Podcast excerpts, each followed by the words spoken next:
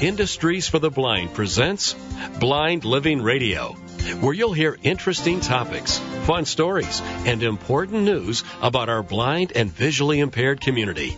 It's time now for Blind Living Radio. Hello, everybody. You're listening to Blind Living Radio. My name is Danielle Crapo, and I'm in the studio with my co host, Harley Thomas. Hey, Harley. Hello, Danielle. What's up?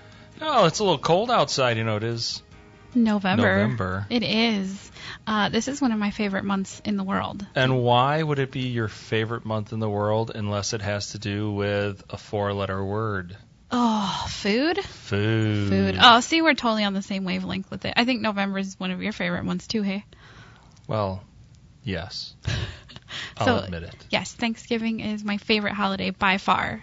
Whole family comes over. Oh, yeah. You have a big crew, big spread. Big spread. Um, we actually don't do the football, though. We'll put on a movie instead of the football. a drama. Sometimes. Something that's descriptive, anyway. Ooh. Yeah, Tony and I, um, since we're both blind, we definitely appreciate the descriptive videos, and you know that way we can, the whole family can enjoy it.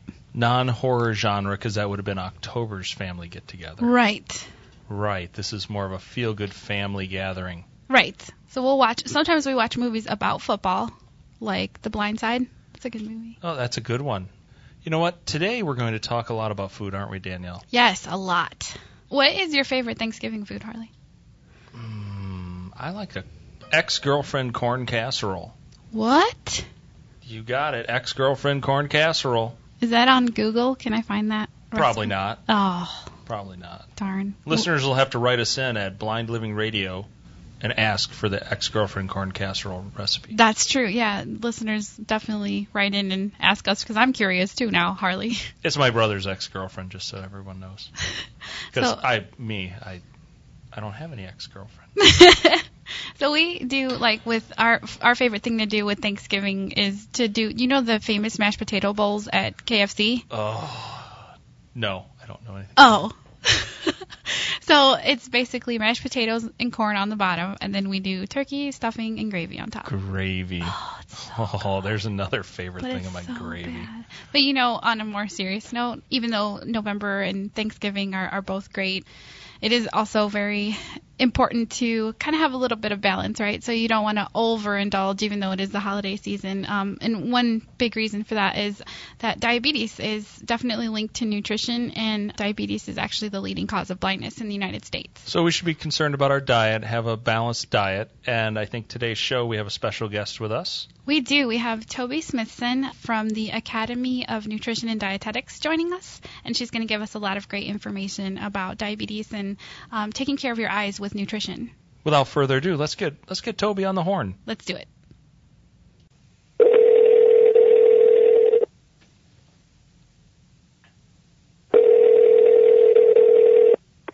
Hello. Hey, Toby, this is Danielle with Blind Living Radio. Hi. And Harley Thomas. Nice to meet you. Nice to meet you. Thank you so much for being on the show with us today. No problem. Glad to help out here. So, being that November is Diabetes Awareness Month, we thought that we would have you on the show to talk to us about diabetes and, uh, in particular, nutrition, nutritional factors that go into diabetes. Yeah, and um, there is a direct connection with eye disease as well, too. And I know that that's the emphasis in your show because having diabetes increases a person's risk for um, retinopathy, which is an eye disease. And monitoring the health of your eyes means keeping tabs on not only your blood glucose levels, but your blood pressure and also having regular eye exams. So two of the three things, um, the blood glucose levels and blood pressure, can be um, controlled through diet. That's one of the areas to help control blood sugar levels. So, can you give us some examples of maybe a healthy, a healthy diet or a healthy serving, let's say, like for breakfast, lunch, and dinner? Not a chocolate lava cake though. That's probably a bad idea. For breakfast, lunch, and dinner, right? Ooh. Well, maybe Uh, death by chocolate cake to start with and a chocolate lava cake for dessert. Well, food's definitely connected to your blood sugar readings. So if you want to sample breakfast, now we have to remember that we always want to individualize the diet for, I mean, we all have different preferences. So we always keep that in mind as a, a dietitian um, to make sure that it's individualized because what I may plan for you, you know, according to my preferences, may not be what your preferences are. So just one typical healthy breakfast would be something like oatmeal because it's a higher fiber cereal and um, some fruit and maybe some yogurt. That sounds yummy. I would eat that. but the definition of a healthy breakfast or a healthy meal for anybody, so it includes people with diabetes as well as the general public, is to have at least three food groups represented. So the breakfast that I just planned for you, the really quick, easy, simple breakfast, uh, had something from the grains group or the carbohydrates. Um, it had something from the dairy group, and we we also had something from the fruit. And Toby, I have to believe that that as the spokesperson for the Academy of Nutrition and Diabetics, you probably get asked questions like this all the time, don't you? Yeah, definitely. I, because we're surrounded by so much information, it starts to get confusing, and people like feel like just giving up, like throwing in the towel uh, about healthy eating because we we're just uh, there's information coming at us everywhere. So, especially with technology now. Uh, but really, to put it into perspective, my number one little secret key is planning. So, if you plan out your meals, uh, I usually suggest pick one day during the week, or like Sunday, before you go grocery shopping for the week. Plan out what you're going to have for breakfast, lunch, and dinner for the week. And while it sounds daunting right at the moment, it makes it so much easier and it helps you stay on track with eating, you know, making healthy choices because you just shopped for all those foods and you have them readily available. Meal planning. Mm-hmm. It's it's simple meal planning. Right. Take out the ads from the um, grocery store to see what's in season. Um, it doesn't have to be expensive on what you're eating. Go with the seasons and plan out menus for the week. That way you have it all available, readily available um, to prepare. And it really eliminates a lot of the stress about healthy eating. That's that's the big hurdle that I find with when I talk to people. Toby, I think most people find it a challenge mm-hmm. to to do that, and I think in today's busy lifestyle, I'm sure as a as a licensed dietitian, you never hear the "I'm just too busy." I don't have time. mm-hmm. you, you laugh because I'm sure you hear it every day. It, you know, it's true. Uh, everybody is busy. I mean, I'm not going to dispute that, but we can't be too busy to take care of our health. And preventative is with it. You know, for preventing further complications from diabetes or further complications with heart disease. Uh, we could really hold it off a bit by, by having a healthy um, lifestyle. Toby, what are what are some things that many of our listeners are are blind or know someone that's blind? How does a diet affect eyesight? Mm-hmm. There, there have been some studies showing. Um, there was a recent study done on. Um, it was called AREDS, A R E D S, age-related eye disease study, uh, and some interesting things came out of that, looking specifically at diet. So um, there was one study done, and then they did a follow-up study, and what they found is that vitamin C, vitamin E, zinc, and beta carotene were key elements that helped with healthy eyes. So, and staving off further age related macular degeneration. Sure. So, um, some of those, you know, when we look at what foods are within those um, nutrients and vitamins, you know, vitamin C, vitamin E, zinc, beta carotene, comes down to a lot of um, fruits and vegetables. It, it follows the same pattern of eating a healthy diet. So we, we make this full circle here. You know, for vitamin C, bell, red bell peppers and green bell peppers, um, papaya, broccoli, strawberries. Those are high sources of um, vitamin C. And vitamin E, those are a lot of the seeds and nuts and ready to eat cereal. So the food choices that in turn will give us healthier eyesight as well. That's an interesting study. Yeah, the results are all good. You know, it's not taking us off on some weird, weird tangent. It's coming back to eating healthy food choices.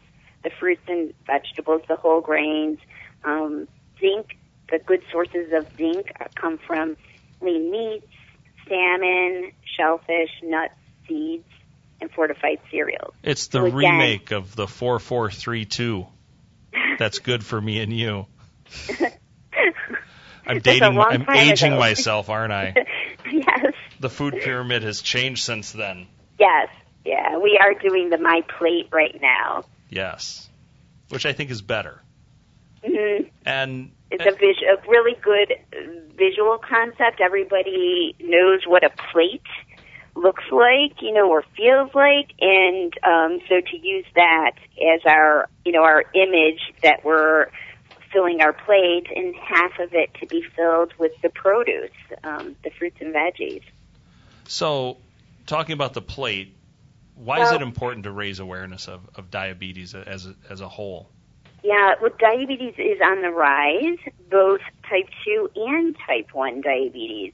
Uh, people usually think type 2 diabetes is the only thing um, because people are getting heavier, um, and that there is that direct correlation. But also type 1 diabetes, which they're, they're not sure why, but is also on the rise. So this is an increasing public health issue um, because it's a chronic disease. And the good side of it is that it can be controlled or managed. And diet is one of the elements to managing your blood sugar readings. So there's diet, there's physical activity, and there's medications if required. Sure. So those are the three main ways to control diabetes. Toby, what are because I know our time is running short, and I think one thing listeners really want to know are are there certain resources that can help someone plan? What are the things that are out there that is a good takeaway for a listener mm-hmm. on healthy eating, diabetes, reducing diabetes? I have diabetes. How do I live better with diabetes and less medication? What are some resources that, that listeners can use? Yeah, the first resource I want to give you is the Academy of Nutrition and Dietetics website, which is eatright.org. Because there you could find, there is lots of information about healthy eating and recipes and um, how-tos with cooking and latest studies and, and everything. But there's also a resource there that you could find a registered dietitian in your local area who specializes in diabetes or in anything that that you're needing. Maybe you have high blood pressure, so you need a dietitian that specializes in that area, in heart disease. So you could find a dietitian in your local area by putting in your zip code. So I think that that's a great resource because then they can help you with meal planning. Um, some other website resources. I have a website, uh, diabeteseveryday.com, with lots of information in on diabetes specifically. For other diabetes information, you could also go to the American Diabetes Association website, which is diabetes.org. And there's also another website called NDEP, National Diabetes Education Program.